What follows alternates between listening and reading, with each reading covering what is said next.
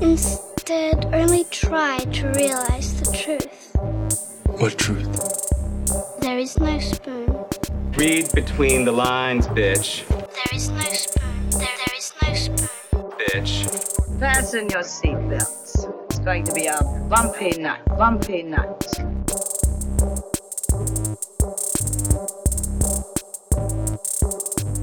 Saludos amigas y amigos, yo soy Mario Alegre Femenías Y yo soy Rosa Colón. y esto es Desmenuzando. En el episodio de hoy vamos a hablar de lo que nos dé la real gana. We're gonna wing it. Vamos a estar, eh, no improvisando, pero vamos a estar haciendo como que una larga sesión de puro bullshiteo. Eh, porque tratamos y tratamos de dar con un tema y habíamos escogido uno, que era cuál, Rosa.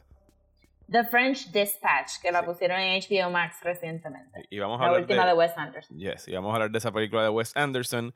Eh, Rosa la vio y llegó a la misma conclusión que yo cuando la vi en el cine en noviembre y era como que, uff, tengo que ver esto otra vez porque no me siento preparado para hablar de la película. No porque sea como que súper compleja ni nada, sino porque es bien densa y siento densa. que sí, fue un overload de información y, y hace falta verlo otra vez. Sí, sí, overload de información, de técnicas de filmmaking, es la más Anderson de todas las Wes Anderson movies. Sí. Eh, y, y tenía mucho de qué hablar y fue como a la segunda historia que yo dije, oh no, yo debí de haber empezado a ver esto el lunes y haber y haber visto pausado después una- de cada historia. un short por día. Ajá. Para coger todo y después de que la acabé como quiera me leí el review del New Yorker porque esa es la revista, Ajá. ajá, The French Connection es The New Yorker. Y como quiera fue como que leyéndolo el de New Yorker yo, Connection "What? es ¿Cuándo dijeron eso? ¿Ah? The French Connection es otra película, pero no hay The problema. French Connection me cago en eso. ¿Cómo que- este, The French Dispatch, Dispatch. Dispatch. Ajá. Y yo, oh my god, si el New Yorker tampoco. Y yo leyendo diálogos en el New Yorker y yo, oh, yo no, re- no escuché eso. este. Lo único que voy a decir es que los subtítulos estaban un poquito chiquitos. En, en HBO.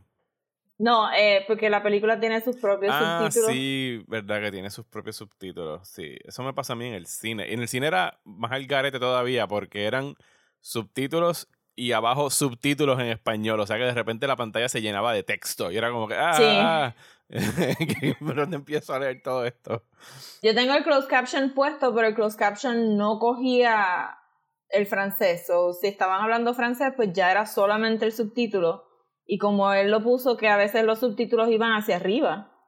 Ajá. Hay un diálogo completo que va para arriba y yo, no me haga esto, chico, porque estoy tratando de, de entender. Y ahí también eso fue una de las razones. Anyway, vean The French Dispatch para la semana que viene. Este, ¿verdad? Esa es la asignación. viene. Sí. Esa es la asignación. Y, y de verdad que disfrútensela porque está bien, bien buena. Así que. Pero también, tam- también nos hacía falta el bullshiteo porque no tuvimos bullshiteo para los episodios de Batman. No teníamos bullshitos para los episodios de Batman y Rosa y yo no grabamos hace como dos semanas, así que tenemos que a lot to catch on to. Y ya que dijiste Batman, yo sé The que yo, sé que dijimos que no íbamos a hacer un carajo más de Batman, pero Pero Eh, faltan como tres podcasts más de Batman. Tuvimos eh, Rosa y tanto Rosa como yo la volvimos a ver. Yo la volví a ver el pasado lunes, Rosa la volvió a ver el miércoles, ¿verdad? El miércoles. Ajá. Eh, y creo que podemos como que, ya que vimos, o sea, cuando nosotros grabamos nuestros episodios, no sabíamos cuál iba a ser la reacción general en términos de reviews, ni de la gente hablando de ella, ni la taquilla, ni nada por eso. Así que creo que podemos separarle 10 minutitos a The Batman para como que hacer como que un- una reacción a cómo cayó Batman en el mundo. Yo diría que que fí- fíjate, yo pienso que le fue mejor de lo que tú y yo especulamos que le iba a ir Sí. en términos de cómo la gente la iba a, aceptar. O sea, yo estaba pensando que las reseñas iban a estar tibiecitas, pero en realidad estuvo eh, Rotten Tomatoes eh, Certified Fresh en los high 80s y la taquilla le fue muy bien. Ahora y estoy curioso de ver cómo le va a ir el segundo fin de semana cuando es que usualmente ocurren los, los drops en taquilla. Pero overall, la gente que estaba hablando por ahí son más eh, las que he encontrado como que súper eh, pompeadas con la película que com- como los que han estado eh, así como que, ah, la, la típica queja que he visto hasta ahora es de que no les gustó el trabajo de Pattinson y no les gustó la, la representación de Batman en la película, aludiendo a que no era el mejor de los detectives. Yo pienso que hizo un buen trabajo de detective. Pero... I mean, hizo el, el- las limitaciones que tenía como detective eran a propósito. Y yo pienso que es Este. parte del, del charm de este Batman, es que he's rough, o sea, eh, todavía él está aprendiendo a ser Batman, o sea, no, no está claro con lo que tiene que hacer y se supone que sea un poquito clumsy y torpe, incluso hasta cuando se tira sus cool moments de me voy a tirar de este edificio, que me encanta la reacción, es la única vez que yo creo que yo he visto genuinamente a un Batman con cara de pánico. Quizás de- desde Adam West Sí. cuando está corriendo con la bomba en Batman 66. Pero cuando, cuando Robert Pattinson llega ahí arriba al techo y mira para abajo, es como que, holy shit, ¿sabes? Es como que esto está bien alto y se tira y se da una matada, ¿sabes? Como que he fails el landing, no, se- no tiene el superhero landing. Y, Sí. y, y me gusta eso. Yo. Sí, eh, me sorprende que a mucha gente le ha gustado. No he visto a nadie en mi Twitter decir nada malo, pero pienso que, que mi Twitter la va a ver en HBO Max cuando salga. Yo no creo que mi Twitter está yendo mucho al cine. Y en Facebook, sé que un par de gente fue al cine a verla y no han puesto nada. So, asumo que no les gustó. Eh, so, mi Facebook, los comic book geeks le han gustado. eh, y a los que son más hipstery, pues sé que, o sea, lo vi en el cine, lo vi literalmente en el cine a esta persona y no ha puesto nada, so, asumo que no le gustó. Eh, la- yo la fui a ver con las muchachas, con Tania, con Ivia, con Adriana y con Nicole, Carla y Joni, shout out a todas ellas.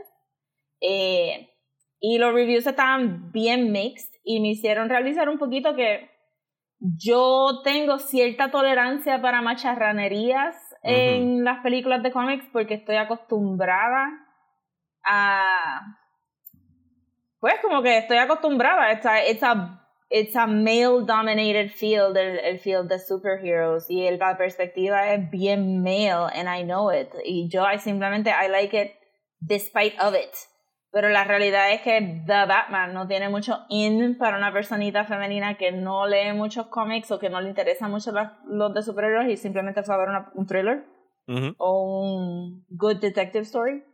Y los reviews fueron mixed. Este, ciertamente, Nicole, God bless her, la voy a out aquí, pero ella es una Twilight Head. Y ella estaba bien pompeada con Edward Patterson en la película. Y ella salió bastante pompeada, pero, pero no le gustó Catwoman at all. Y el, el consenso fue, Catwoman no les gustó. eh, y no les gustó para nada el romance. Los groans fueron intensos cuando se dieron los, los tres besos. Y era como que, ay, no, no se van a dar otro beso. Y era como que yo, sí. Sí, fue, sí, es, es un grown ahí a la par con el beso de, de Rey y Kylo Ren en Rise of Skywalker. Sí, es como que, ah, y definitivamente te recuerdas cuando la vimos la primera vez que, que, que yo salí del cine súper encojonada con la conversación de Batman y ella en el rooftop y, la, y ellas estaban bien encojonadas con esa conversación. O sea, es de, he debased her, la tiró por el piso, no puedo creer que ella le dio un beso después de eso, why did she forgive him so quickly, este, quién carajo se pone a hablar en contra de las prostitutas que están coerced a este mundo de crimen, todas estas cosas y... Pero, es- pero eso es una. Eso es. Pienso. O sea, estoy de acuerdo con que se supone que esto te caiga súper mal y que es una, una manera bien extraña de presentar a, a este Bruce Wayne, pero que es un diálogo que, sin duda alguna, alguien en la posición de Bruce Wayne diría. O sea, un millonario en, en esa posición estaría diciendo exactamente eso. Hay una diferencia entre falsa, falta de empatía Ajá. y decirle a Catwoman que se está rebajando su cuerpo por dinero. Sí. It's, it's a difference. Tú él pudo haber sido bien no empatético a la situación de Annika y decir, bueno, tú sabes, estaba metida donde no era. Y ella le hubiera dicho, cabrón, le quitaron el pasaporte, ¿qué, tú, ¿qué carajo tú pensabas que iba a hacer? Y él se hubiera callado la boca, porque, ajá, este, y ella le dice un poco como que choices, como que, pero ella no abunda y lo remata con el beso. Y, y para mí eso es lo que lo daña mayormente, como que él le dice a ella, te rebajaste, rebajaste tu cuerpo por dinero. Y después le y da ella un va y le beso. da un beso. Sí, e- ese es parte del problema que tiene la película, es que como está adoptando tanto, tanto trope del film noir, y tienen a Catwoman ahí teniendo que hacer de la femme fatale, eh, Sí. pero que en realidad la femme fatale en, sea, en el género del film noir no, o sea, eh, eh, tiene que haber un sexual tension usualmente, pero no tienen que, que incurrir en él. O sea, tú puedes tener toda una película donde la persona nunca se da un beso. O sea, y clásicamente en los Hollywood de los 40 no podían estarse besando en Yeah. pantalla. Así que era algo que la, esta película no necesitaba, ¿sabes? No necesitaba... eh, No necesitaba y físico. la reacción de ella no tenía que ser tan suave tampoco. Ella simplemente pudo haber dicho, pues mira, fuck you, y me voy.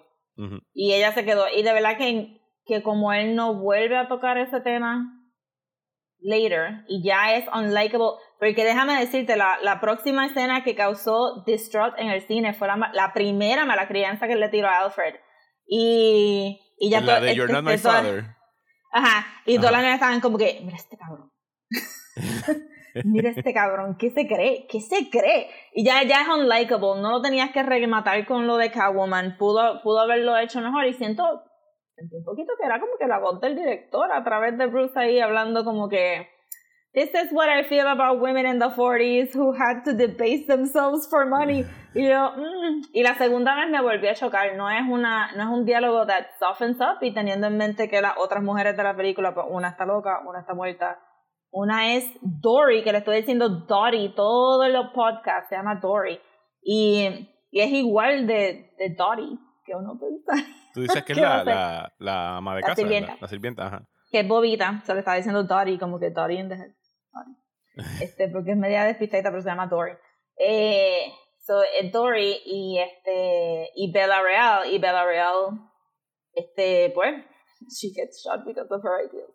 Este, pues, no, no veo que hay un y pienso que si hubieran pensado que iba a venir a una segunda parte, que hubieran dejado a Catwoman más misteriosa y que hubieran Bruce puede ser bien unlikable en class, este, en, en class struggle, sin ser misógino. Y ese diálogo fue misógino. Y, y, y en general, pues salieron como que bastante, bastante, a la mayoría les gustó fine. Este, pero la película es sí bien macharrana y ese diálogo como que lo remató, más el beso al final lo volvió a rematar. Y era como que son tres besos en una película y es como que Y también todo el mundo, y creo que, que el, ¿verdad? Que lo di- dijimos muchas veces, pues el, el tropiezo también fue que la mayoría de ellas dijeron, ya, se acabó ahí. Porque después Sí. de tres horas, Porque, y, Se y- ahí y como cuatro, que- y cuatro finales, porque es como que la gente se cree que se está acabando y tiene otro final. Yo, ahora que la volví a ver, yo dije, esta película debió haber acabado. eh, para mí el shot donde era el, el- el momento más obvio para terminarlo es cuando Batman tiene esa interacción con la mujer que está rescatando, que le agarra el brazo y no lo quiere ir, y él tiene como que esta internalización de que, oh, esto, estoy haciendo un cambio, pero no es el cambio que quiero, pero ahora estoy representando otra cosa, y mira hacia arriba y como que hay un shot así de Batman con, con, con ashes en la, en la cara, con ceniza. Ajá. Ese era un shot bien cool para acabarlo después de que él hace Sí. ese voiceover. Y entonces después tenemos la escena del Joker De y después Catwoman. tenemos Y después- la escena ajá. de Catwoman. Era como que no, no, no. Ayer aquella era la en- escena para cut it, fade to black, bye, Sí. Ayer en Cultura Secuencial, shout out a, a todas las personitas super, super adorable del podcast. Este Chizo dijo que, que para él la película terminaba cuando, cuando capturan al Riddler. Eh, cuando, o sea, cuando literalmente cuando lo se cogen acaba en- ya y ya está hablando, ¿verdad? Y como que habla- lo está entrevistando, está teniendo la conversación en Arkham o Ajá. whatever, y ya ahí, para que cuando empiezan a explotar los cibos, él decía, pues la quiero ver en casa para ponerle pausa y entonces venir al otro día y ver el resto de la película porque se siente como una película aparte. And Sí. it kind of does porque bien, es como que one-on-one serial killer kind of a thing y de momento se convierte en este huge set piece. Sí, sí, es lo, eh, eso del... Es cuestión de, de cómo se posicionan las cosas y la estructura, ¿sabes? Yo pienso que a lo mejor una manera de arreglarlo y que ayudaría a la película que no se hubiese sentido tan larga es que eso que se dio con las explosiones se diera antes de que capturaran al Riddler. ¿Sabes? Como que lo último debió haber sido capturar al Riddler y que esas explosiones se hubiesen dado en algún otro momento en la película. O sea, yo sé que ya Gotham quedaría en caos, pero que el hecho de que ya hayas cogido al tipo y era como que tenga otra cosa más para hacer. Sí, yo maybe, maybe cuando están, a- cuando lo cogen en el diner y él hace la cara bien weird y de momento en el background escuchamos el Las explosiones. Ajá. ¿Sí? Algo como, así. oh, you didn't figure it out on time, pues mala tuya porque yo te dejé todos los clues ahí. Ajá. Este, También eh, me fijé esta vez que la vi, vi un par de shots que no me recuerdo haber visto para nada en la primera vez que la fuimos a ver y no sé si estaba tan hyper o si estaba tan hyper focused en la pantalla que se me... Porque estaba de verdad pensando como que, you really have to pay attention, mañana vamos a grabar, you really have to pay attention, mañana vamos a grabar, que maybe me perdí un par de cosas pensando que tenía que prestar tanta atención. Y había un shot completo que no vi, que eran las partes del Batmobile en el piso. Las Que partes están puestas del como- Batmobile. Ajá. que están puestos como rib cages y como que es medio Geiger el, el shot porque Sí. están cerca las partes. Y yo esta vez dije ah, that makes sense porque he's building it y después va a salir. Y cuando salí se lo estaba mencionando a las nenas y nadie cogió el shot y yo, esta película de verdad que la gente la va a disfrutar maybe un poquito más en la casa cuando pueden darle rewind a la cosa. Sí, yo estoy loco por poder tener la, la opción de poder de dar play aquí en, en casa, que ya no queda mucho, queda un mes para que esté disponible en, en, en HBO Max. Así que... Sí, creo que, que, esta, que, que vamos a ver más cositas chulas y vamos a coger más los subtleties. Hay, para mí hay dos películas. Para mí hay como que un really big action movie y de momento hay un really artsy subtle movie debajo del action movie. Y en el cine no te da break de absorber el subtleness de esos shots ni como que eso era un shotcito, un pancito de cámara con una musiquita y tú estás como que... "Mm". Y de momento ahí, este, boom, tienes el Batmobile y ellos decían, pero ¿de dónde sacó el Batmobile? Y yo, ah, mira, esta vez yo vi este shot y ya, ¿cuál shot? Sí, hay, hay dos momentos, y esto ya son nitpicks y como que goofs y cosas así, porque ahora que la volví a ver me di cuenta, hay una, o sea, hay una transición entre él va como Batman a, a- al, al, al lounge, Ya se al lounge. al lounge, se encuentra con el pingüino, se da cuenta de Selina, se vuelve y se cambia de ropa y se pone sus baggy clothes para perseguir a Selina. Regresa, Selina va a la mansión del mayor y vuelve y se pone el disfraz de Batman y después tienen que regresar para allá, se vuelve a poner el baggy clothes. Es como que, diablo, tiene que ser súper como que incómodo estar como que quítate el Batman, ponte Sí. el Batman, quítate el Batman. Pero tú sabes que, que me di cuenta de esto esta vez también, pero los pantalones de él no son tight. No, son los son mismos loose. pantalones de los baggy. Sí, So, el, jacket, el bomber jacket, Todo eso es para Él se esconder, lo- pero... Ajá, se lo pone encima de la armadura, so no se está la mochila es para guardar el jacket y la capa. ajá. So realmente está pretty good. I mean, no se tiene que Sí, cambiar no, no, tanto. no, no, no es que no tenga sentido, es como que yo lo encuentro como que, dude, yo solo sal como Batman y ya, déjate el cambia I mean, sí, full, pero tú sabes, si tenemos que aceptar que Supergirl tenía la falda tucked into her very tight jeans Ajá. todo el tiempo, por si acaso se tenía que quitar los pantalones del trabajo y salir volando. Pero sí, esta vez me fijé, pero no me había fijado que eran los mismos pantaloncitos que él tenía todo el tiempo. Sí, son, son los super Very ultra baggy sustito. pants. Ajá. Sí, very sustito.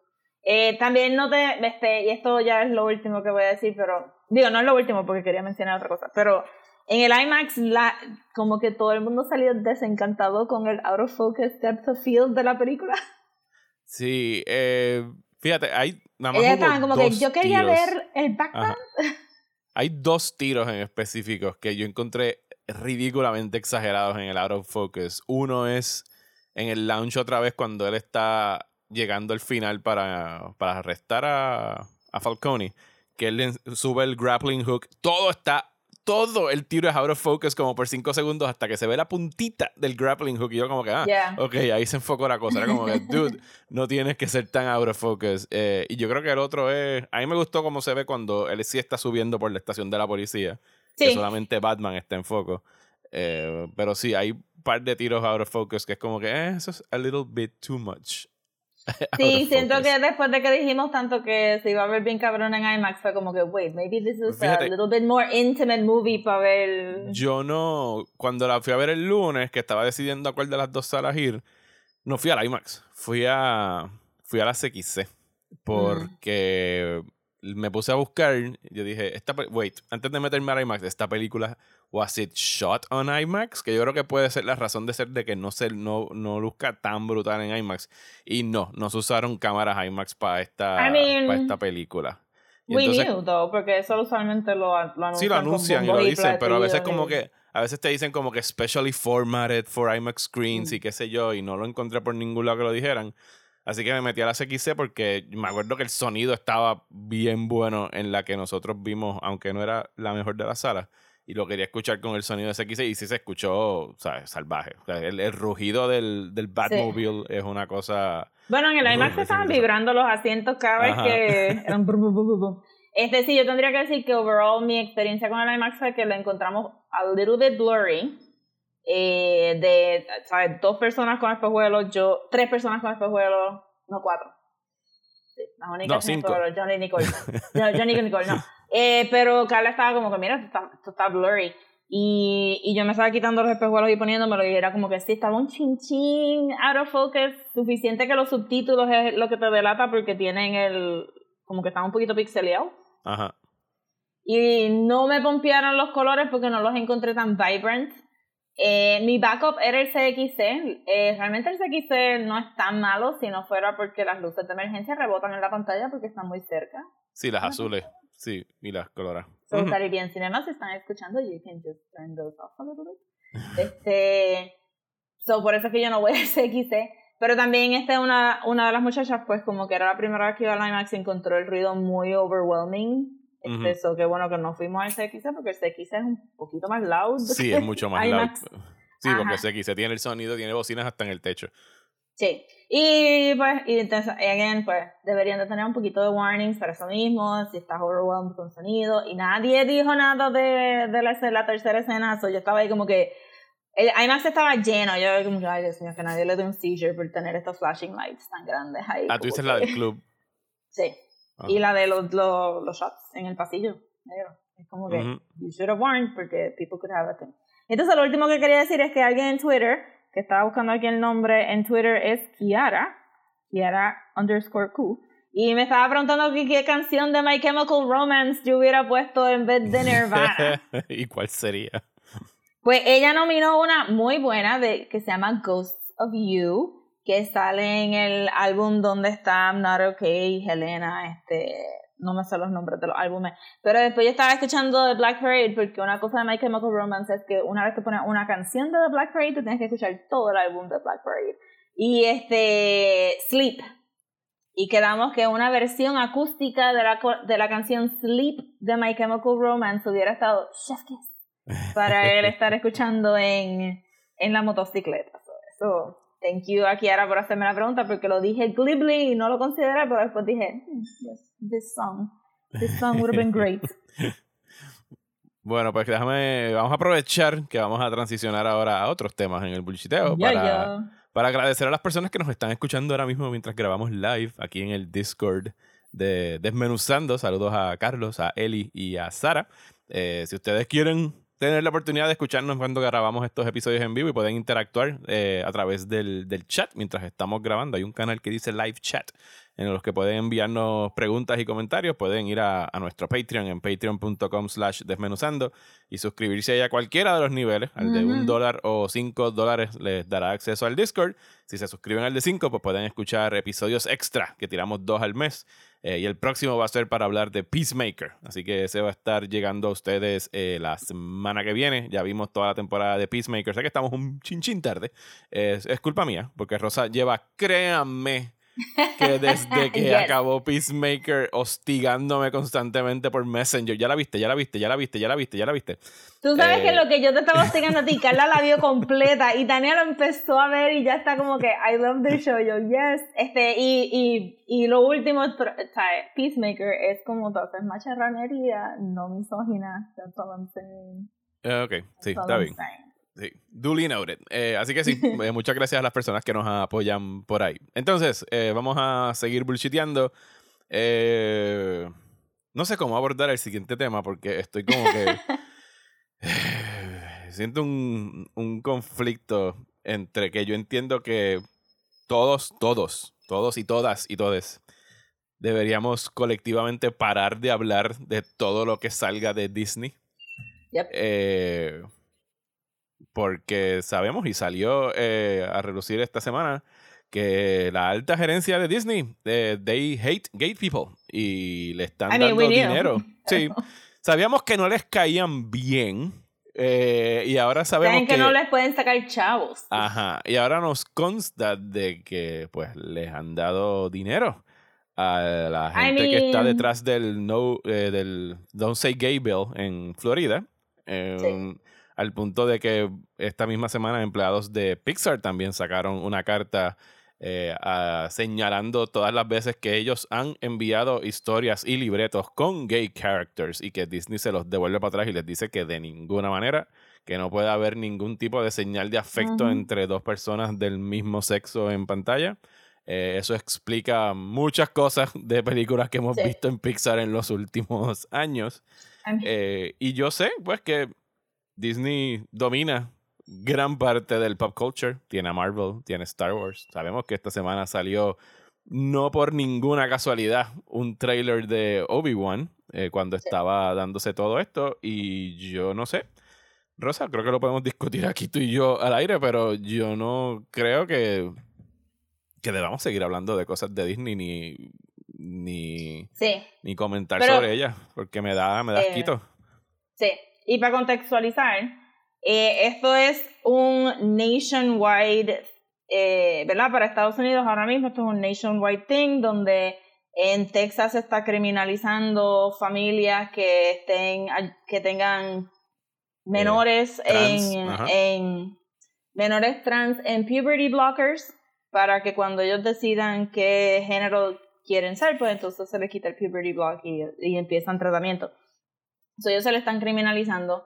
Hay otras, este, hay otras leyes en otros estados, pero la de Texas y la de Florida llamaron la atención. Entonces los, los conservadores de Florida se están recostando en que el Don't Say Gay Bill es solamente para kinder y pre-kinder, kinder y creo que hasta tercer grado. Ujú. So, cuando la gente los está como que, ah, tú sabes, ugh, este, tú, tú, tú lo que quieres es hablarle de sexualidad a menores, bah, y Ajá. cosas así, versus pues como que aceptar que sí, tú estás haciendo como que, ay, mi nena de kinder tiene tres novias que, Ujú. que me charrantito es.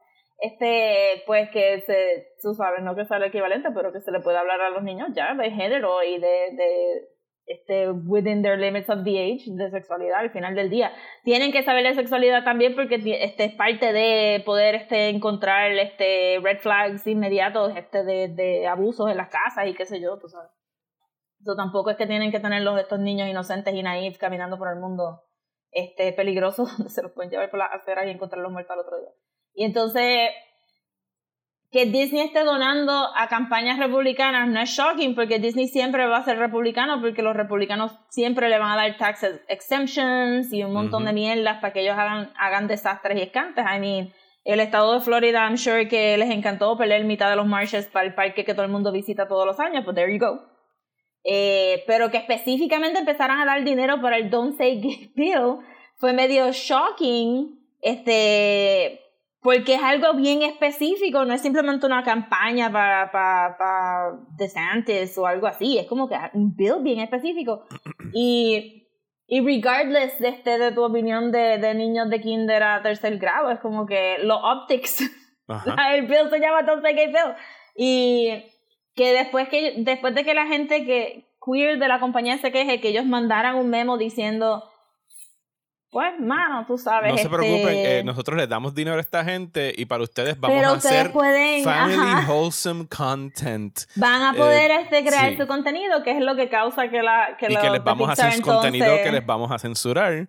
Eh, Ajá, pero don't worry, exacto, don't seguiremos worry. poniendo insinuaciones de que Captain Marvel No, y- maybe, maybe not. eh, y dejar vender nuestro nue- y vender nuestro producto a países súper homofóbicos como Saudi Arabia, que Rusia, pueden censurar bien China, fácilmente. que pueden censurar a este se los damos en bandeja de plata para que puedan cortar ese 3 second clip Eh, y pues este es, es bien bochornoso y hay este la creadora o la creadora de Owl House pues hizo como que un ¿sabes? puso su carrera on the line Ajá, y- se les cagó en la madre a, a se les cagó en la madre con live y hizo un charity, este, un charity Twitch stream y eso, pero Otro show sabes, que, lo- by the way, también le censuraron y se lo cortaron. censuraron, eh, claro que antes- sí. O sea, se lo redujeron en términos de seasons precisamente porque tenía eh, personajes. No, no he visto Owl House, no estoy seguro. Son, pues son personajes queers, pero no me acuerdo si es una son nena. personajes, que- sí, es la nena Es la nena. dominicana, creo. Ok, está bien. Sí, que, que tú sabes que este, y eso en Twitter, en Twitter tú lo pones al lado de todo el revuelo que está pasando con el New Deal for Animation y que los animadores están being taken advantage of desde los escritores hasta los storyboard artists, hasta los animadores, hasta los color artists, los background artists, los background color artists. Todo el mundo está recibiendo bien poca paga y está teniendo que hacer como que huele mil más chores de lo que se supone que les toca.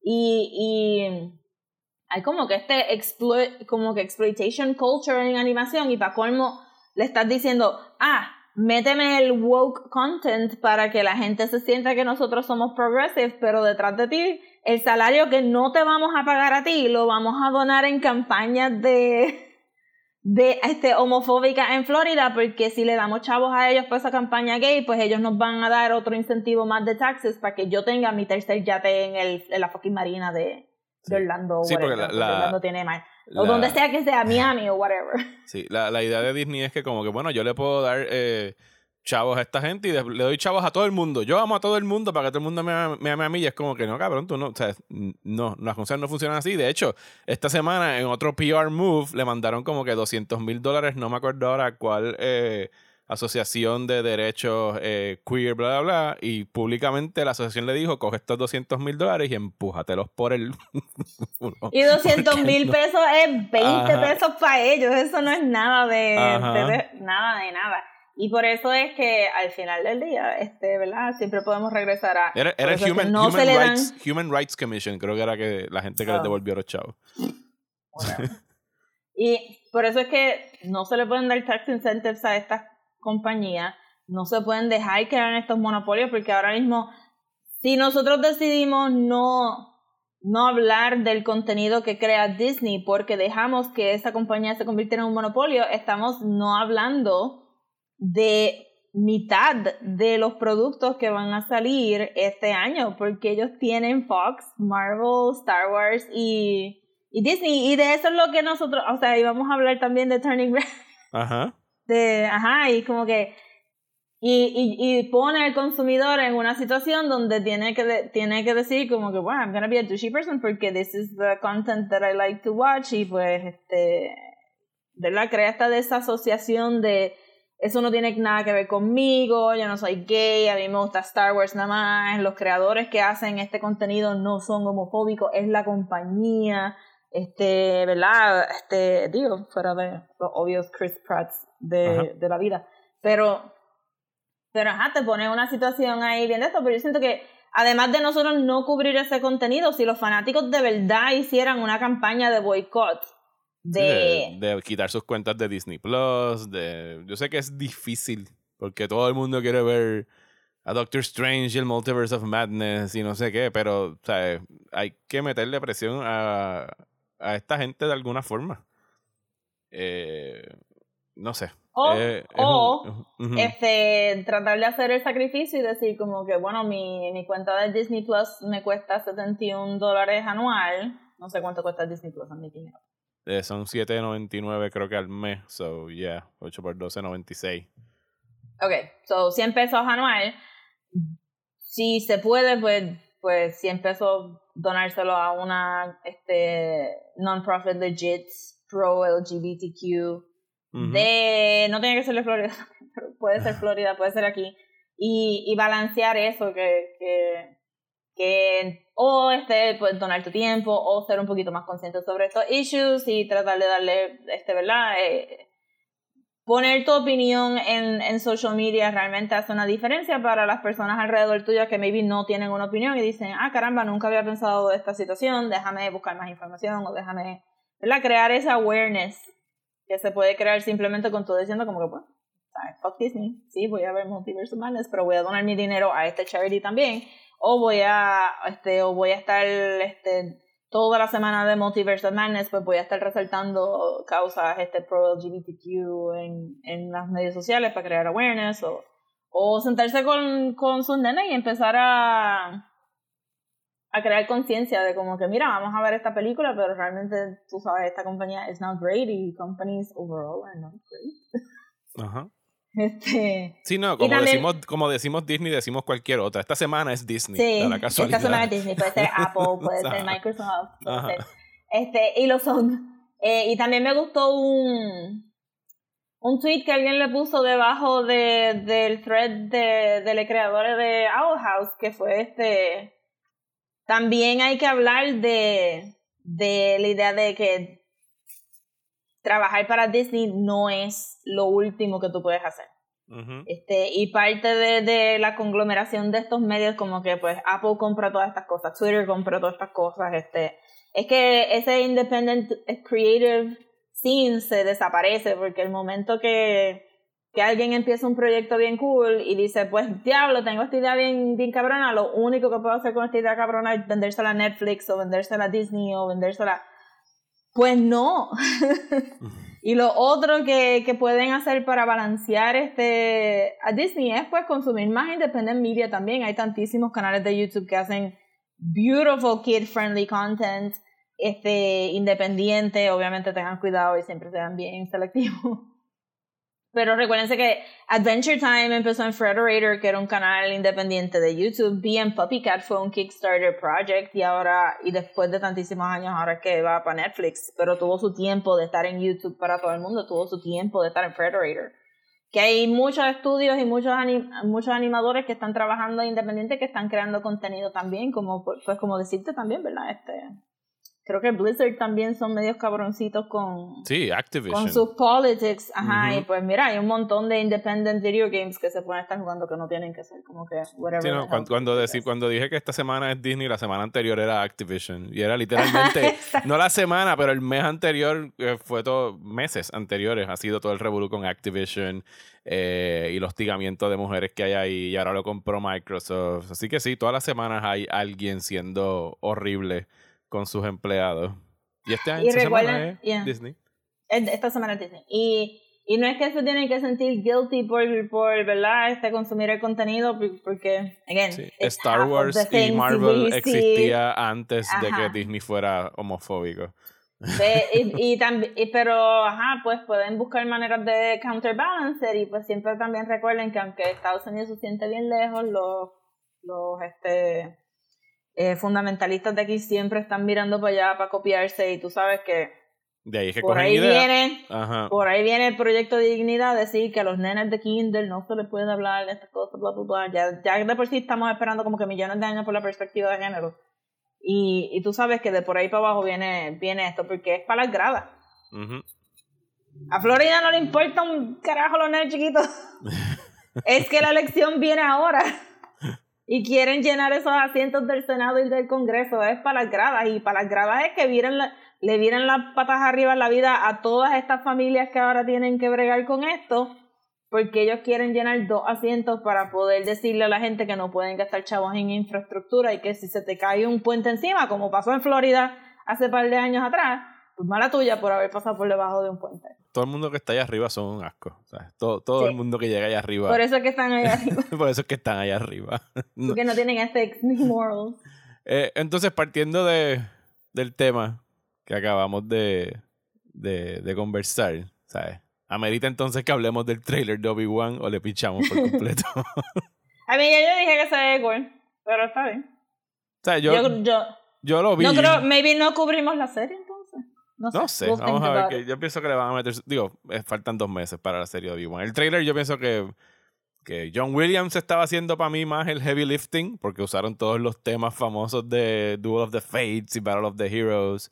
Eh, estoy de acuerdo, o sea, it looks fine, pero ya, ya yo he sido lacerado por Star Wars dos veces, sino tres, Ujú. sin cuento Rise of Skywalker. Las series de Disney Plus no han sido my cup of tea. No han sido the best. Y yo sé que en esta serie van a poner a Obi-Wan a tener una revancha con Anakin que destruye el canon de 40 años de Star Wars del 77 y estoy listo para gritarle al televisor cuando eso pase. Sí, Eh, yo tengo miedo de que vaya a ser literalmente cinco episodios del build-up a esta revancha y que en el sexto episodio tengan la revancha y that's it, that's all we wanted to say. Pero estoy kind of grateful que nos dio un nuevo meme format.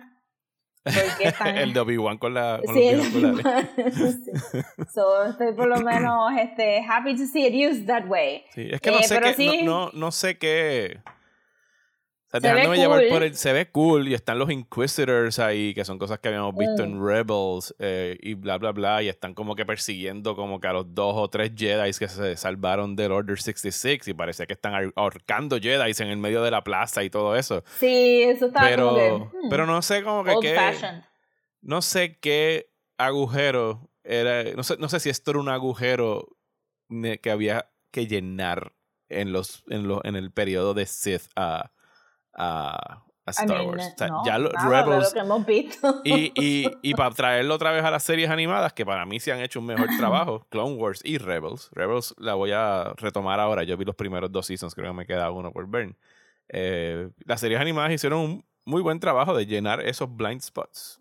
Y lo hicieron con personajes originales en esa serie. No estaban siendo eh, cameo central, que son las series de Disney Plus de, Sí. De, de Star Wars. Pero, anyway, eh, pasemos la página. Pues, pero tú sabes cómo es también que mucha gente no va a ver las animaciones y pues que, que las traen a live action. Yo, mi, I mean, mi, mi reacción inicial fue, it looks really good. Tiene el potencial de ser mejorcita que la otra, pero eso es Saint Praise. Sí, ya yo estoy como que. hmm, ah, hmm. eh, Ajá, ok, y, I'll watch pues, it. tú sabes, pero- fascist, Jebas y los Inquisitors y toda esta gente, y es como que po- eh, se ve que tiene potencial. It, it Y builds- parece que van a ir a otros sitios además de Tatooine, which es un plus. Ajá, y, pero, pero había como que un poquito mucho de Coruscant. Eh, eso era Coruscant, a lo mejor es otro Pues, Planet. maybe. No sé. Vamos a ver, vamos a ver. Anyway, la Initial things es, es como que cool and also fuck Disney. Sí, fuck Disney siempre, hashtag fuck Disney. Yes. Eh, independientemente de que ahora se retracten, porque se pueden retractar para propósitos de PR y en seis meses están otra vez Eh, pasándole ajá, chavos. Pero le cancelaste el cheque, no, ¿verdad? Pues Ajá. Eh, anyway, ¿qué más tenemos en el bullshiteo? Pues empezamos ya con el catch up de qué es lo que estamos viendo Sure. o teníamos otra cosa Eh, no, yo importante creo que habíamos eso- visto. Yo creo que eso era it. Yo ni de- tenía el trailer de Obi que hemos visto en estas pasadas dos o tres semanas es lo que queremos Sí. hablar ahora. Eh, pues, ¿quieres, ¿quieres empezar tú o empiezo yo? Yo empiezo. Ok. Zumba. Pues poco a poco ah, vi la serie de Netflix que se llama Archive 81. Ok. Y esta es la de la del que es como unos tapes, ¿verdad? Unos tapes que están grabados. Unos tapes. So, está basada en un podcast del mismo nombre. El podcast era un teleplay. So, este, que me parece que al principio, cuando lo empecé a ver, lo mencioné en aquel bullshiteo de. En un podcast, so es bien sound este design heavy. Porque obviamente es un teleplay. Y la serie mantiene algunas de esas cosas que como que es medio sound design heavy. Y la premisa es que contratan a este muchacho que es como un retrofile, no sé cómo se, no sé cómo se llamaría, pero está obsessed con, con retro media, ¿verdad? Videocassettes, cassettes, beta, Sí, este, eh, todo, an- ah, todo análogo. Ajá. Ajá, todo análogo, pero old fashion. Y él restaura, él es un restaurador en el Museo of the Moving Image que yo fui la última vez que fui a Nueva York and it's really fun. Eh, y lo contratan para, porque tiene que restaurar estos videotapes de una víctima de un fuego de un edificio en particular en Nueva York que se llama The Visner. Entonces a través de restaurar los tapes y como los tiene que digita, di, di- digitize, este, pues él ve los tapes. Y pues está, se empieza a dar cuenta que él está más involucrado en esta historia de lo que él pensaba, porque su papá sale en los tapes y como que está esta muchacha y tiene este misterio y qué sé yo. Y todo esto suena súper brutal. La, la serie llega a estirar el chicle tanto y lo hace tan y tan y tan absurdamente lento que you do not give a shit para el final de la serie y estás como que, ah, ok, eso era, está bien cool. bye".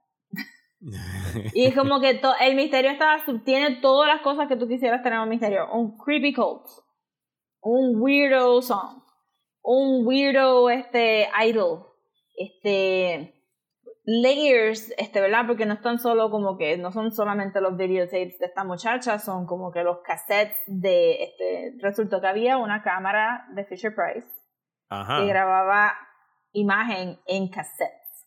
Ok. Ajá. en cassettes. Siento que de Este, repente hubo una violación de privacidad ahí, pero bien.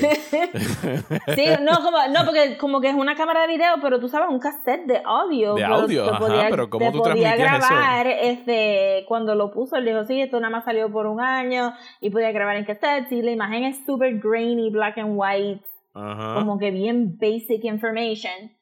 Y, pero también está eso, había en otros VHS de otras cosas, y hay un montón de layers que tú tienes que, que averiguar con él, y en parte se siente un poquito, no tanto como un podcast, sino como un videojuego donde tú estás como que viendo a este personaje descubrir estos otros layers de este misterio y después tienes que hacer este chore, como que bueno, conseguiste estos tapes, ahora los tienes que restaurar también, y tienes que poner aquí, y está atado también como que este película, una película de los de los 30 que se había basado en el culto y un montón de cosas bien cool, pero la serie para mí fue muy larga y como es tan larga y tienen que rellenar tanto, pues entonces se siente como que tú maybe descubres ciertas cosas antes de tiempo que después estás como ok, pues esto es probablemente lo que va a pasar. Y, y hablando de cosas anti-gay, pues Ajá. Cuando empecé a buscar información, porque yo no sabía que era un podcast cuando lo empecé a ver, pero me pareció bien extraño que era como que mucho, mucho noise. Y cuando fui a buscar información, pues, ah, era un podcast, era un teleplay. Pero entonces Autostraddle creo que fue que sacó un, un artículo diciendo que en el podcast la mujer principal es gay en los Oh. 90 y está casado y aquí they made her straight para que hubiera romance con Ah. el muchacho Eh. que está restaurando los tapes y era como que oh that's not great No. y tiene una mejor amiga que está constantemente hablándole como si fuera una novia, pero no es una novia, es una amiga No. porque she's clearly not bisexual porque lo tienen que decir y entonces pues este eh, están empujando un mini romance ahí de como que I gotta save her. Y es como que, oh, okay. Y, y supuestamente el podcast original no es así at all. Ok. That's So, too bad. cambios ahí como... Sí. So fue como que un overall medio disappointing de como que, ah, los special effects no estaban super awesome.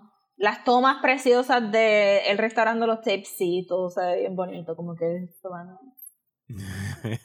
este, todo bien lindo, pero overall fue como que un, eh, un chicle muy estirado, fue lo que yo sentí. Nos tardamos muchos días en verlas, como que semanas, porque era como que, Sí, Oh, eso suena, so eso- suena de esas series de como que, bueno, ya yo invertí cinco horas y me quedan tres. I might as well finish it. Fue la Eh. última vez, Carla, que lo terminamos fue Carla dijo, mira, yo de verdad quiero terminar esto, vamos a terminar de verlo ya, en lo que ya hace laundry, y yo saqué la computadora y me puse a trabajar, en lo que... Y a cada rato decía, ah, ok, eso, no- whatever, eso está pasando. Sí, like, aquí, aquí en casa es como que de, de si es la más de que, no, ya yo invertí cinco horas y yo estoy como que, y, y yo soy de los de, ajá, that's fine, ya invertí cinco, no tengo que por qué votar tres más. Y usualmente yo soy el que me voy a hacer otra cosa, a cocinar, mientras así me cuentas lo que está pasando, ya I don't care anymore. Ajá, ¿qué pasó? No me Me lo importa. está bien. Me lo cuentas Ah, ese después. fue el final, ok, pues we Sí, me- me- qué bueno, qué bueno que no lo vi porque sabía que el final iba a ser una mierda. Sí. Eh, ¿Qué yo he estado viendo? Pues yo empecé a ver una serie en Hulu que es de ABC, que se llama Abbott Elementary. Eh, no sé si Yes. ¿La estás viendo? Sí, yo lo había mencionado en Bullshiteo. ¿Tú la habías mencionado en un bulchiteo? Sí, sí. Ah, Ah, pues de Quinta, Quinta Bronson. Ajá. Sí, sí, sí, Ah, pues me encanta. ¿Qué cojones? Yo estaba, yo, yo, yo, ah, estaba viendo un artículo de como que las mejores series del año hasta ahora y salió esa y Tienes que ver Reservoir Dogs todavía. Tengo que ver Reservation Dogs. eh, Reservation todavía, Dogs, Porque es la misma, es el mismo show, la misma showrunner, ¿no? No. Ok, está bien. Eh, no, tengo que ver Reservation Dogs, pero esa es de las mejores series del 2021 que tengo puesta en Hulu. Pero esta de Apple Elementary eh, la empecé a ver, está ahora mismo como que en un hiatus, regresa a finales de, de marzo. Ugh, con razón. Sí, hasta el 20 y Yo pico estaba de marzo. Oh, ¿Cuándo viene el próximo? Pero está súper fun y súper Yeah. divertida. Y yo no soy fan del formato de The Office, del mockumentary format. Pero no es súper como The Office, es No. diferente. Y a la mayoría de los personajes de The Office yo los odiaba. Eh, y aquí no. Aquí todo el mundo es- me cae bien, incluso los que son obnoxious. eh, que no son muchos en realidad, pero, pero sí. no, no, to- todo el mundo le da, hasta la principal le dan Sí. su momentito para que, Sí. para que tú empatices. Está Yo very lo- funny. Eh, y aquí lo vimos, y, y yo tuve que, porque el- se lo puse a decir, que decía es maestra. Y ella me dijo, esto es una serie que yo voy a estar llorando toda la serie por, por los abusos de los maestros. Eso yo, es lo "Sí, que he leído en Twitter, que es como que cry". too close to home. Es lo que he Sí, leído porque, mucho. porque tratan sobre pues, los problemas que tienen los maestros para conseguir fondos para cualquier cosa, que están ridículamente underpaid, que en realidad es una vocación. Estaba tratando de pensar en la logística de... Porque The Office, whatever, son un chorro de adultos en un set de un office, pero esto parece un actual school. O sea, no es un set. Sí. Y están filmando muchas veces con niños en el background. Y no, no puedo imaginar. O sea, y, y niños de la edades de kinder, primero, Ajá. segundo. Y yo, diablo, ¿cómo tú.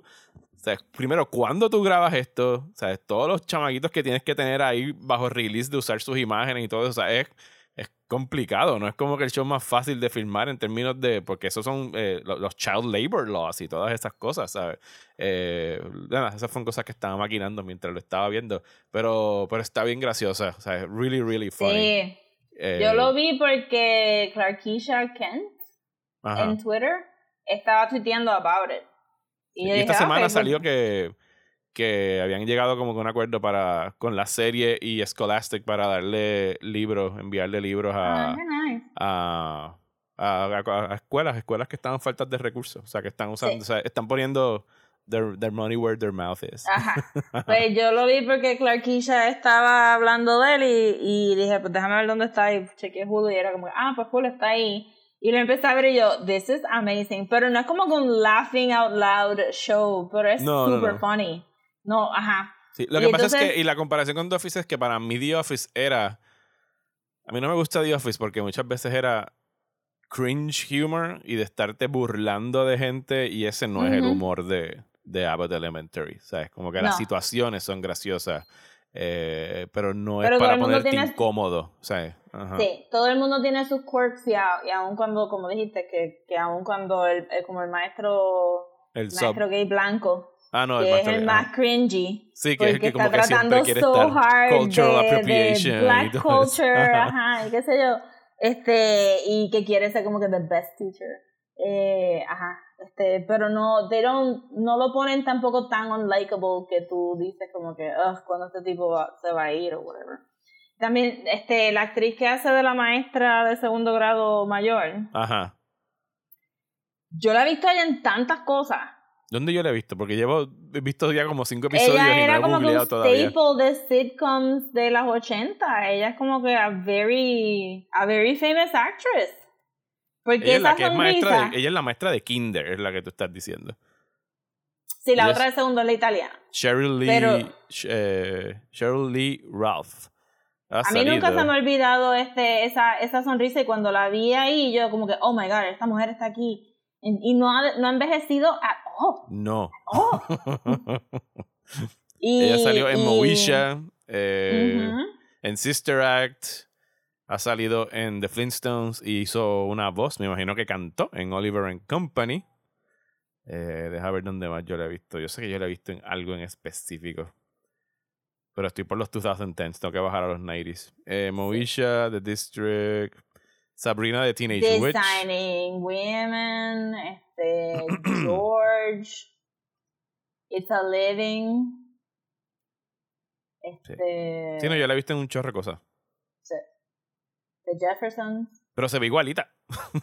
The Jefferson. Sí, y que- O sí. sea, cuando cuando yo vi esa sonrisa, yo como, oh my god, ¿verdad? Esto existe and I love you. Y por eso también fue que empecé a ver este Abbott Elementary. Sale el muchacho que hacía de Chris en Everybody Hates Chris, pero ahora está más grande y, y más jevo y sale y, y cuenta, viene de un show de comedia de HBO que creo que se llamaba The Black Lady Sketch Show o Ah, sí. Sé cuál es, sé cuál- ese no es el título, pero está cerca. Sé cuál estás Ajá. mencionando. algo something something sketch show que eran como que cuatro o cinco comediantes todo Ujú. que estaba la que salía en, en el show de Samantha Bee y ajá es una chulería es wholesome es super wholesome es bien bonito y la química que todos ellos tienen juntos it works a mí me encanta la principal la principal es mi favorite ¿Sí?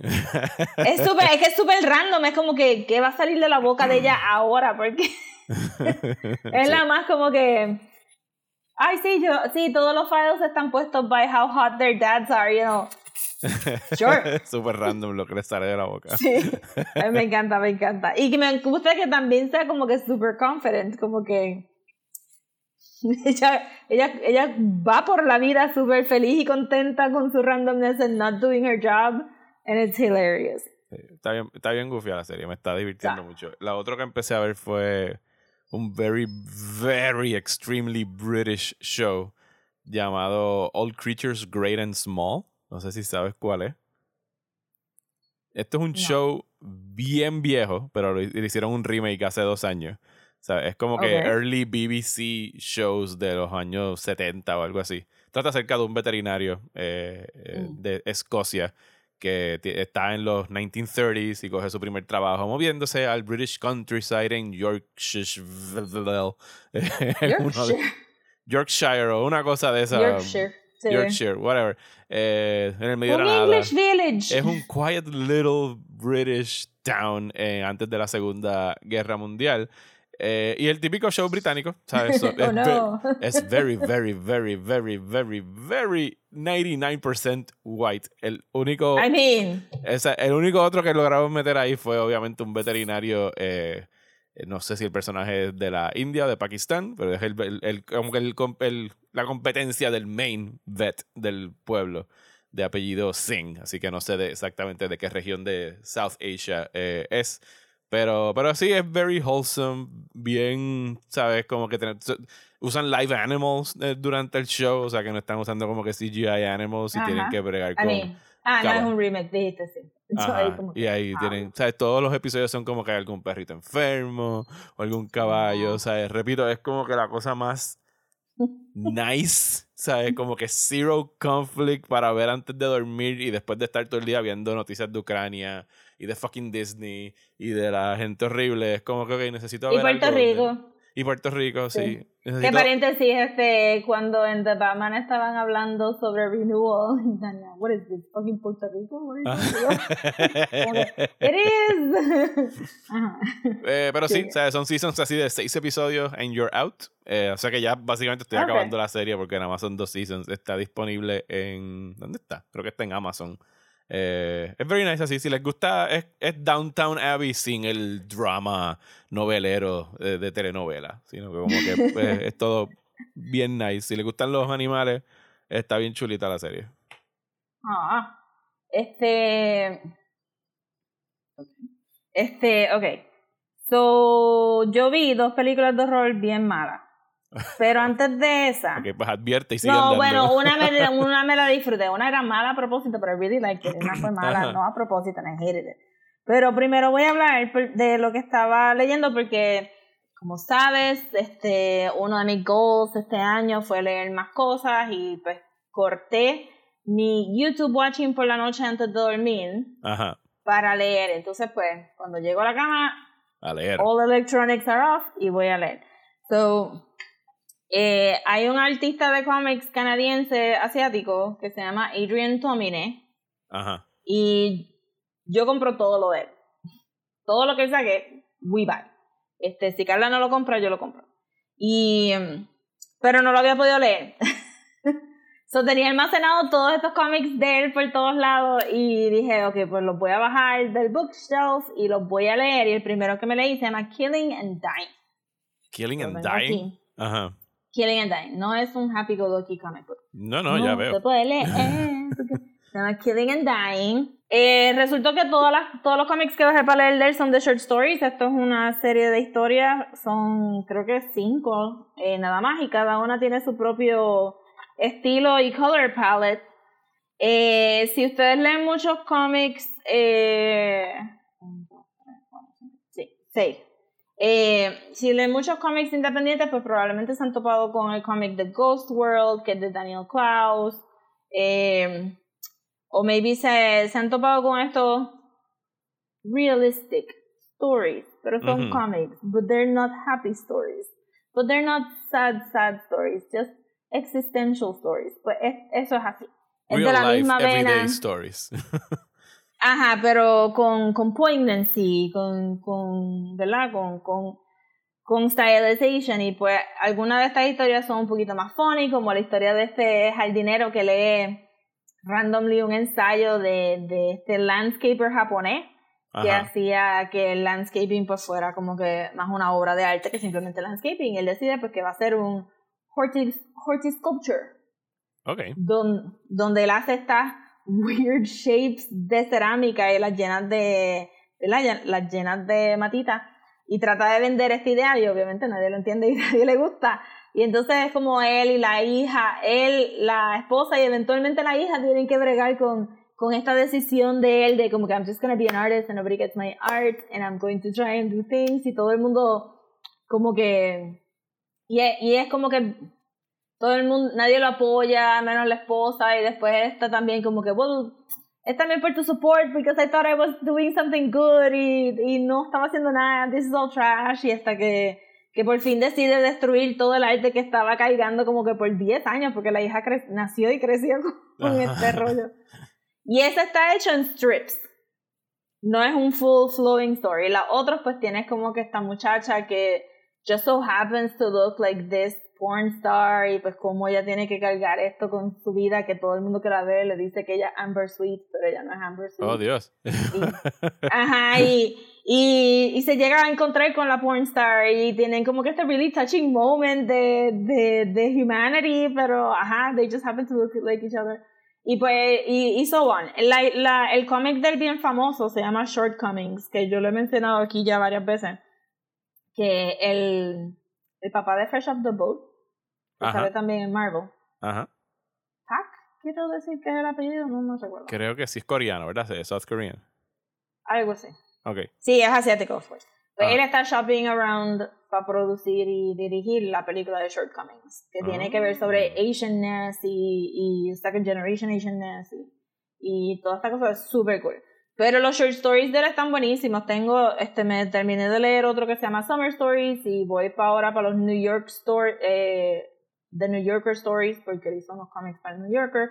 Y este es como que uno de los, cuando tú dices como que the 10 top great indie artists, pues Adrian Tomlin está ahí arriba.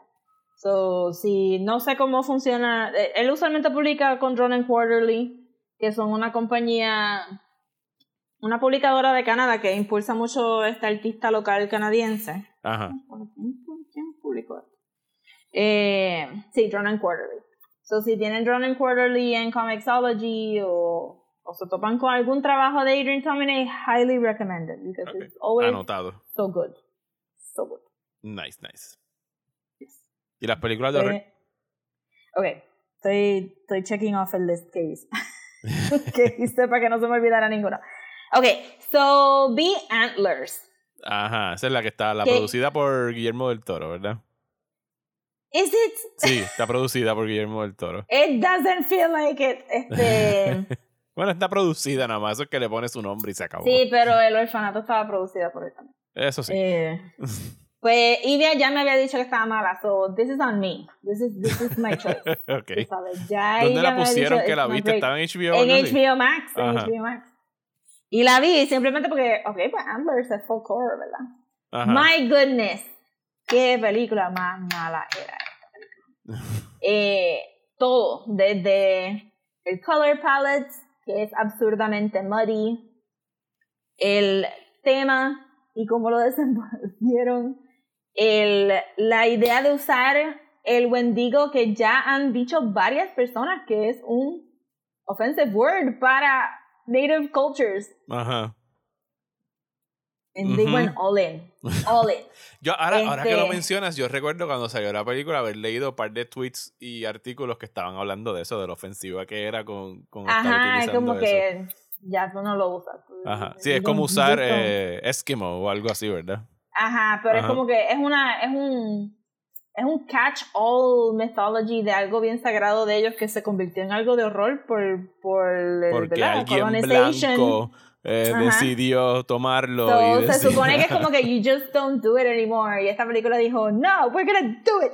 Y todo de, este, sale Kerry Russell, Ajá. sale Not Matt Damon, Jesse Plemons. Jesse Plemons. qué, qué triste que tú dices not Matt Damon y yo sé exactamente quién habla. Pues es que sí, no Matt Damon. eh, sale no Matt Damon y. Bendito que él le este, decían, él le decían Fat Damon. pero Eso no se hace. I mean, no, no, we're not gonna do, pero está, este, su cara es tan invisible y a la misma vez Es memorable porque es invisible, porque se parece a Matt Damon. Eh, y ellos hacen de esto, me tardé como una hora en darme cuenta que eran hermanos. Eh, porque están viviendo en la misma casa y los dos claramente están cargando con un baggage de abuso eh, como adultos y ella está tratando de ser una maestra de inglés. Y mira, cada vez que las películas de horror sacan una, a un maestro o una maestra de inglés para que sea como que el I know about literature, so thereby I know about horror. Eh, es bien hit and miss. Y aquí, y siempre son como que the worst depressed teachers in the world, porque están ahí como que, listen, we're gonna talk about Walt Whitman right now, we're gonna talk about a silent dying, and it's gonna be, ustedes son third graders, pero yo les voy a tratar de explicar esta metáfora bien cabrona que los va a afectar por el resto de sus vidas, y uno ahí como que, can we just get to the antlers, please? Eh, So, entonces ellos, eso va paralelo con la vida de este nene y su hermanito, que su papá, su papá trabajaba en las minas, porque esto es en los Ozarks, trabajaba en las minas y, y un, un Wendigo lo ataca. Y es como un werewolf, Ujú. of course. Y él se está convirtiendo y el nene chiquito, no, no el más chiquito, pero el nene, tiene Ajá. que traerle carne al papá para que coma. Y el papá se encerró en un cuarto y él, básicamente la historia es que el nene está por ahí buscando roadkill y no hay luz en la casa, no hay agua porque nadie está trabajando, la mamá se murió hace tiempo, el papá está hecho un wendigo encerrado en un cuarto, el nene chiquito, el más chiquito también está infected. Y Ajá. todo esto se vende como que, ah, Carrie Russell piensa que hay abuso en la casa porque she was abused y está bien de metiche y se metió ahí sola y de momento, te juro por mi madre que me dio de momento face blindness porque sale otra actriz, mujer, Que también que se parece a Kerry Russell. pues no es que se parezca a Carrie Russell, pero la película estaba tan underlit y como ella estaba Que te entrando tanto en la de noche casa. de quién rayos es quién. Y yo en un momento dije como que mira, really, I gotta work. This is stupid. La tengo ahí en el background y la estoy escuchando el diálogo y cuando de momento escucho los gritos subo para atrás, le doy rewind para ver la escena de la matanza y después estoy... ¿Esa era la protagonista? Porque si era la protagonista, this movie is over. Y de momento cortaron a ella y yo, ¿quién carajo era? Y era la principal de la escuela. Y era como que, porque la principal de la escuela está yendo a la casa. Es como que sola ahí, tú sabes, ay, tu papá maybe te abusa, tú sabes, voy a ir yo sola. Pero igual, si no era un Wendigo, te iban a disparar o te iban a matar o te iban como que, what were you expecting? Y, y ajá, y después se pone bien gruesome y al final es como que she saves the boy and she saves himself y supuestamente lo dejan en un cliffhanger como si viniera una segunda parte. It was so stupid. Es como que se ponen a pelear con este supernatural creature y nadie comenta que es un supernatural creature. Como que, holy shit, I was expecting an abusive dad, not an actual folk horror nightmare Jesus. with antlers. Ok. Yeah. Y Ok. Era como que, Antlers, oh my goodness. no ver antlers. No good, no good. I mean, si, si quieren bien, no hacer un Mystery Science verla, Theater anyway. 3000, pero ajá, estaba ahí como que, what is this? so, perdí mi tiempo con esa. La otra que vi de horror, I Ajá. actually liked, but it's not good, but I liked it because it wasn't good. Ajá. Eh, estaba escuchando el podcast de Teen Creeps, que he mencionado aquí tantísimas veces también, y ellas a veces ven películas en vez de leer libros de, de pulp, teen pulp horror, Ajá. y traen a este invitado que es bien dinámico, y estaban hablando de Valentine, de los early 2000s. Ajá, ajá. ¿Te recuerdas de la- Sí, sí, Valentine? sí. Nunca la vi, pero esa es la de la máscara que es como blanca, ¿verdad? Es la máscara de un cupido, Mario. Exacto, la del cupido, Because ajá, it's Valentine. ok. Yes. y atando a Batman, él también mandaba como que tarjetitas especiales con kind of riddle. Ok. Eh, sale David Boreanaz, sale Denise Richards, sale la rubia de Scream, este, de Scream 4 y 5 y la que salió en Death Proof, no, en Planet Terror, en Planet Terror. eh, que ha salido en muchas cosas, pero siempre se me olvida cómo se llama. Eh, sí, sí, sí, sí, que ya salió también en, en- en Sugar and Spice. No me acuerdo el nombre de ella. Ajá, ajá, Ajá. ajá. Sí. Que Sugar Spice, una película que no mencionamos so mucho, nice. pero esa película está nítida. A mí me gusta Sugar and Spice. A Tengo mí que me volver a gusta verla. Sugar and Spice también. Esa es la de las un cheerleaders que, que hacen sí, un, un roban bank- banco. Así que roban banco. Porque una está preñada. Ajá. Por James ella, Marsden. ella es la que está preñada. Ajá, ella está preñada por James Marsden, el papá Sí. de Brutito, Ok, y no hay que sabe qué hacer. Volver a ver Sugar and Spice para discutir. Early en algún 2000s momento. weirdo movies, que muchas cosas hacían este originales en los Mira, early yo, 2000s antes mi- de caer ahora que mencioné Sugar and, ahora- que mencioné Sugar and Spice, eh, yo tuve, eh, y eso fue, eh, no early 2000, yo sé que eso fue 2000, o sea, y es como que en marzo 2000, porque fue la única, estaba, estábamos Desiree y yo de novios, no teníamos absolutamente nada que hacer un, qué sé yo, un día entre semana, y dijimos, ¿qué tal si vemos todas las películas que están en cartelera que no hemos visto? Y empezamos al mediodía y acabamos a las 12 de la noche y vimos cuatro películas en un día. Y Oh Vimos god. Snatch, después vimos Ajá. Sugar and Spice, Ajá. después vimos Quills, la del Marquis, oh my god, Marquis qué de bajón Sade, después de Sugar. y acabamos con eh, Proof of Life, con, Dios mío, con, ¿cómo se llama este tipo? Con, Dios mío, Gladiator, se me fue el nombre por completo. Russell Crowe. Ajá, Russell. Eh, Russell Crowe. Sí. Y sí, definitivamente el, el- el día fue en picada a medida que íbamos bajando. Sí, no me recuerdo de. Proof of Life. Na- es- na- no hay nada que recuerdo. Creo que Meg Ryan es la que sale en Proof of Life. No hay nada que hablar de Proof of Life. Quills es más memorable nada más que porque Sí, tiene porque. unos super actores y necrofilia y cosas así. Y hamming it up. en And una película de ham, ham, Fox. En algo que jamás vamos a volver a ver a Fox Ajá. haciendo ever. Ahora que está bajo Fox Disney. Eh, Pues sí. cuando empecé a escuchar el podcast estaba como que yo he visto esta película, no me recuerdo. y, y no la habías visto. No la había visto, no la había visto. Entonces paré el podcast y dije, pues ¿dónde está? Y está en Toby. Había estado en Tubby, en febrero. de Tubby. Ajá. Ajá, y está en Toby. Yo, yes. Y la vi completa y yo, wow, why hadn't I seen this? This is amazing.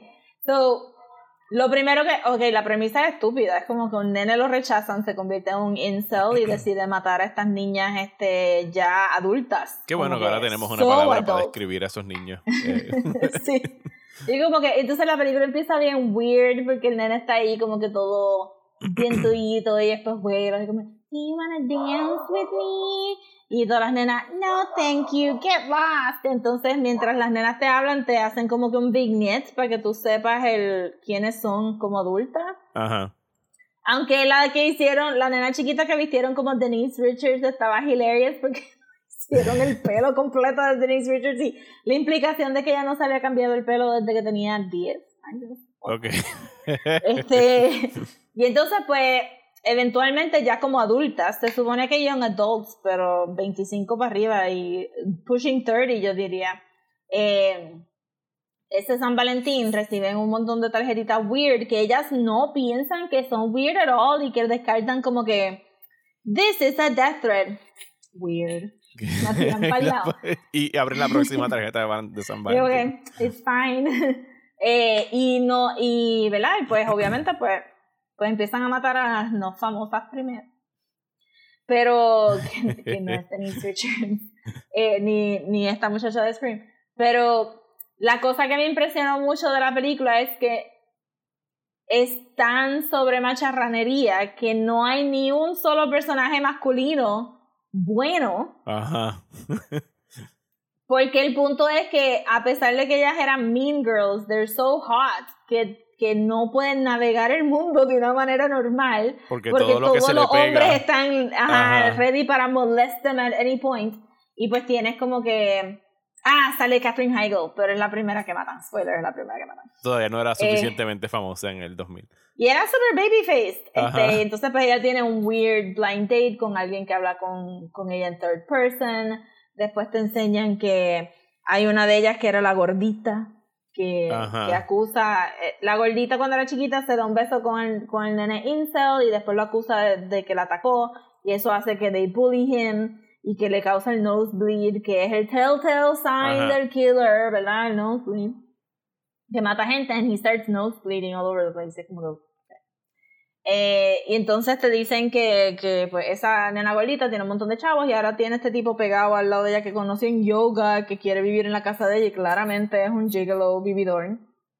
Tienes a, a la principal, que es la de Scream, que es la novia de David Boreanaz, que entonces te dicen, pues David Boreanaz era un alcohólico y este eh, ellos siempre han estado on and off y tienes a Denise Richards que literalmente no puede vivir sin que nadie esté tirándole o, o interrumpiéndola para tirarle. Y hasta ellas mismas they police Denise Richards porque una escena bien que ella está en el funeral y tú sabes que Denise Richards tiene un montón de boobs eso era su, trademark a lot of boobs Ajá. ajá exacto déjame decirte pero aquí ella actuó the best that she has ever acted in her life De hecho, hablando En esta de película- Richards, vi Starship Troopers la semana pasada. Eh, ah vi again. que la viste Ajá. Yo la he visto tantas veces, como que la quiero ver de nuevo, pero es como que I've seen you so much. I, I don't know.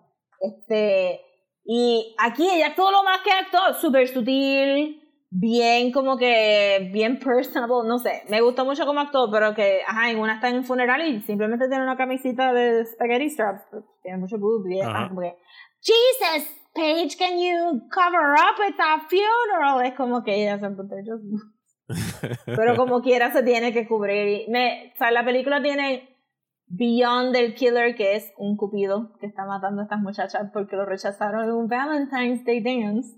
Este tiene, tiene cositas que decir y pues tenía como que cositas que decir sobre crappy art y crappy artists que se viven la vida de vamos a tirar a todo lo que haya por ahí. Eh, de vividores, este, de toxic boyfriends, de toxic neighbors, como que todo el mundo era horrible alrededor, la, policía era peor todavía, era bien A-Camp, todo esto, como que, ugh, police, y, y bendito. Pero los kills estaban bien interesantes, el de Denise Richards estuvo bien weird.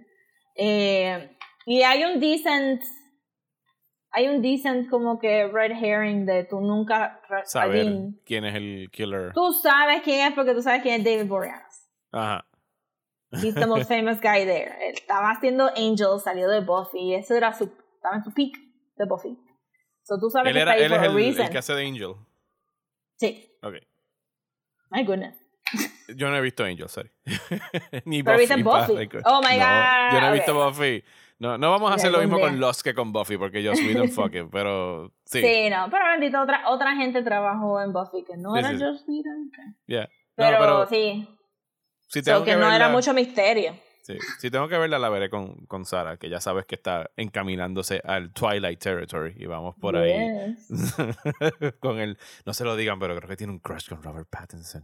Y si I escucha mean- este podcast, no me va a hablar más nunca. Pero Si no que sí. saliste de Batman con Crush con Robert Patterson, no sé. Sí, sí. Patterson, Se, le, se le voló la cabeza cuando le dije en el carro, bueno, tú lo has visto antes, él es Cedric Diggory en Harry Potter. Y fue como que, oh my god, ese es Cedric Diggory. Yo, sí, ese es Cedric Diggory. Tampoco, es que es el black eye, es el black eyeliner y todo eso que no lo puedes ver. Pero también eh, es que él tiene la nariz bien chatita. Ajá. So que la, el, cuando estábamos, cuando vi, estaba, estaba viendo la entrevista del de GQ, de verdad que era como que, what is your face? I don't understand it. Tus ojos son chiquitos, tu nariz y- pero todo suma algo razonablemente lindo, pero es it's a weird face. Entonces sí, Valentine está super awesome. Es bien cheesy fun. Y me dieron ganas de ver, de volver a ver Urban Legends y volver a ver todos esos really early Final 2000s. Destination. Y Final Destination. Yo no he visto ninguna de las Final Destinations. What? en serio, ninguna, ninguna, ninguna. So, tú guías normal detrás de camiones que tienen vigas de cemento sin Ajá. ningún fear Sí. or Nada. unfounded reason. Relax, como si nada. Mira, yo las vi, yo creo que las vi como que las primeras cuatro, yo creo que vi. Son cinco, yo no sé cuántas son. Un montón. Sí, sí. La primera, ¿no? Sí. La primera la vi los otros días, están todas en HBO, yo creo.